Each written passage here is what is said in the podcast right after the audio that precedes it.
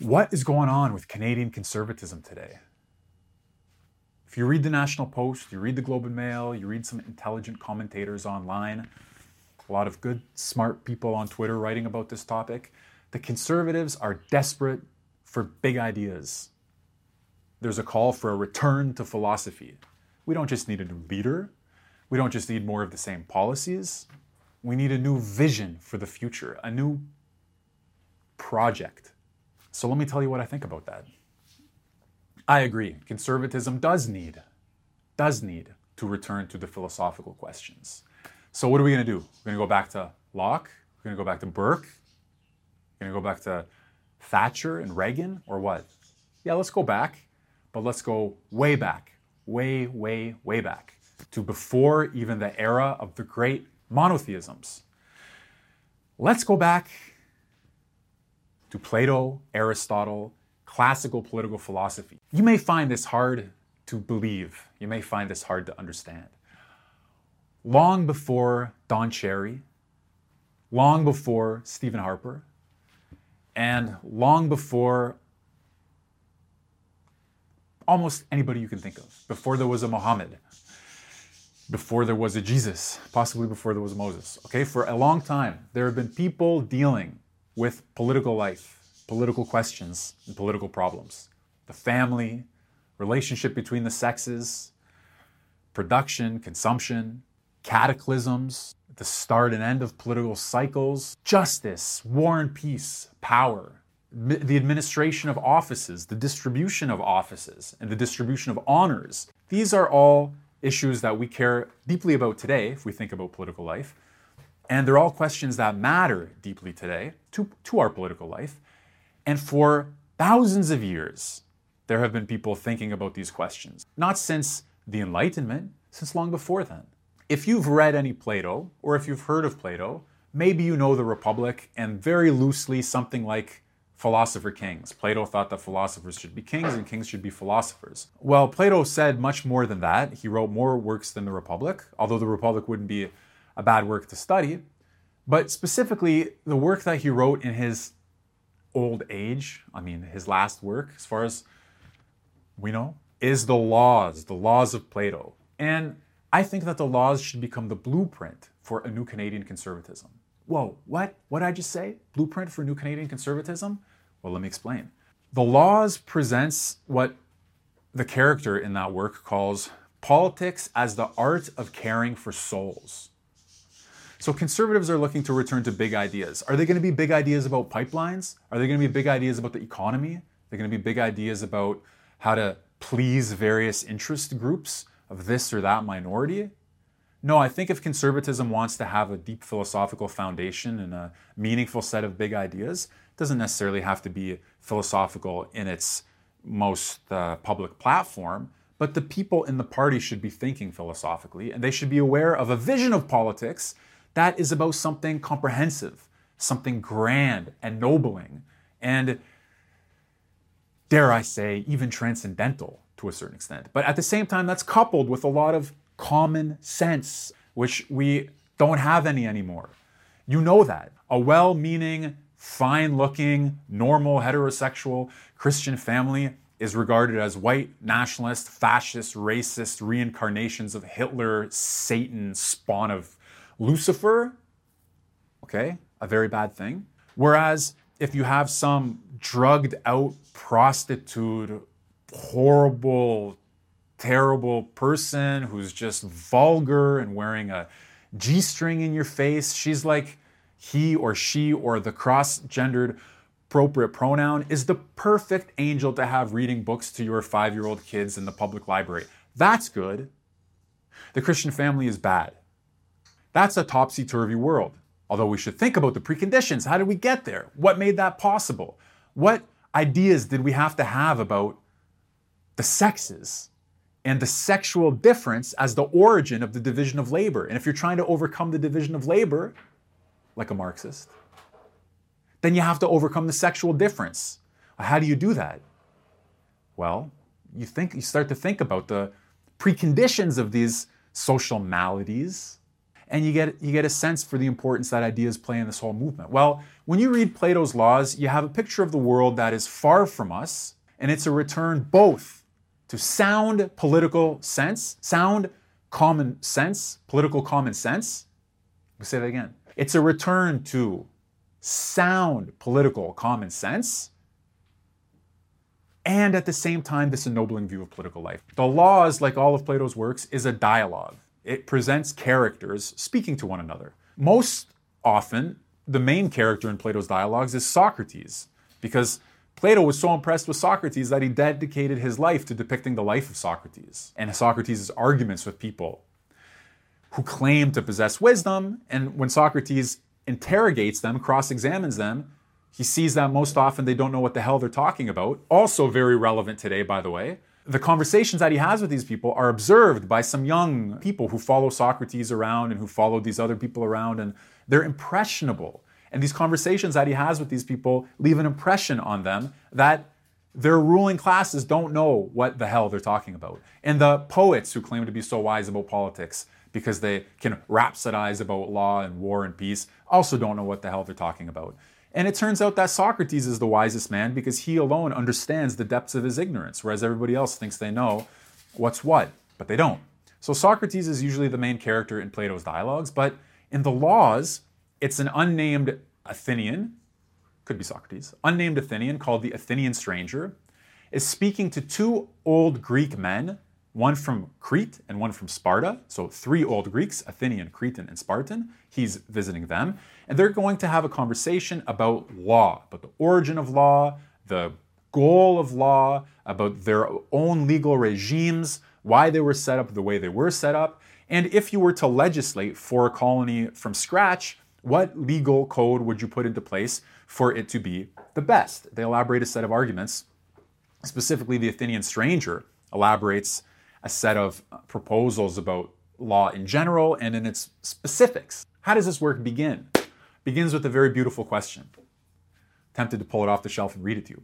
Begins with a very beautiful question. The Athenian stranger asks, the first line of this wonderful work, he asks, Is it a god or a man that you credit with giving you the law? So, is your law a human code of law, or do you trace it to a divine lawgiver?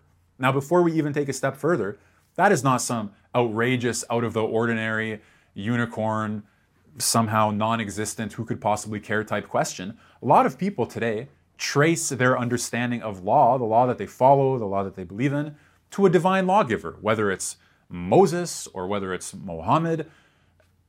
The divine law is a relevant topic today. And here we go, Plato opening the laws of Plato with this question Who do you say gave your, your code of law. And both of these, uh, Cretan and Spartan, did trace their law code to a divine lawgiver. And so one of them says, to a god, Athenian, uh, to a god, to say what is most just. The conversation begins with the topic of old men talking about the divine nature of their law and the correct way to speak about it. To get the just answer, the respectful answer, is to say that a God gave your code of law. You see? So you might think, Michael Millerman is telling Canadian conservatives that if they want big ideas, they should turn to Plato and especially to Plato's laws. And yet, I'm also telling you that Plato's laws opens with the question of the divine law and traces the origin of law to a god. Uh oh, I must be a theocrat who wants to do a complete religious revival of Canadian political theology so that it also traces its origin and its purpose back to God. Well, not so fast. Because in only a few pages, everything is turned upside down. I'll tell you how. Plato says, not Plato, sorry, the, his character, the Athenian stranger, says, Tell me, you're well known for having these legal customs that you have you, all your men eat together. They're public meals. The men share public meals. They don't eat like you and I probably do in our, in our homes or out at a restaurant. They, they gather together and they eat they gather together and they eat in public. And they also have other customs that the, the Athenian stranger asks about. He says, What did your lawgiver have in mind when he established these laws and customs? The Cretan answers that the lawgiver had in mind victory in war. He legislated for the sake of victory in war. The goal that the God had in mind with this code of law was victory in war. That's the highest good military victory, martial virtue. The Athenian stranger begins to ask some questions. He says, You tell me that every city is always at war with every other city. Well, is that also true of households? Are they always at war with other households? And are individuals always at war with other individuals? Incidentally, we're on about page five. You know, we're very early in the conversation here, and already the Athenian stranger is reviewing this Hobbesian or Hobbes's thesis of the constant war of man against man, the war of, of, of all against all. This idea that there's a perpetual state of war, always among individuals, among households, and among countries. This is, you think that's new with Hobbes? This is what they, the Cretans, say is the case, that their lawgiver was legislating for. And here the Athenian stranger is saying, wait a minute, let's think about it. And in the course of a number of arguments, he brings them to the realization that good legislation must be for the sake of peace. And suddenly the Cretans thinking, well, hang on a second. My, my God gave me this code of law. And my understanding as an old, wise citizen, not as some young punk, as this old, wise citizen, is that the law was given for the sake of victory in war. And here you are telling me that victory in war is a relatively low aim compared to some other aims, because cur- ver- courage, military courage, is a relatively low ranking virtue compared to justice, moderation, and wisdom.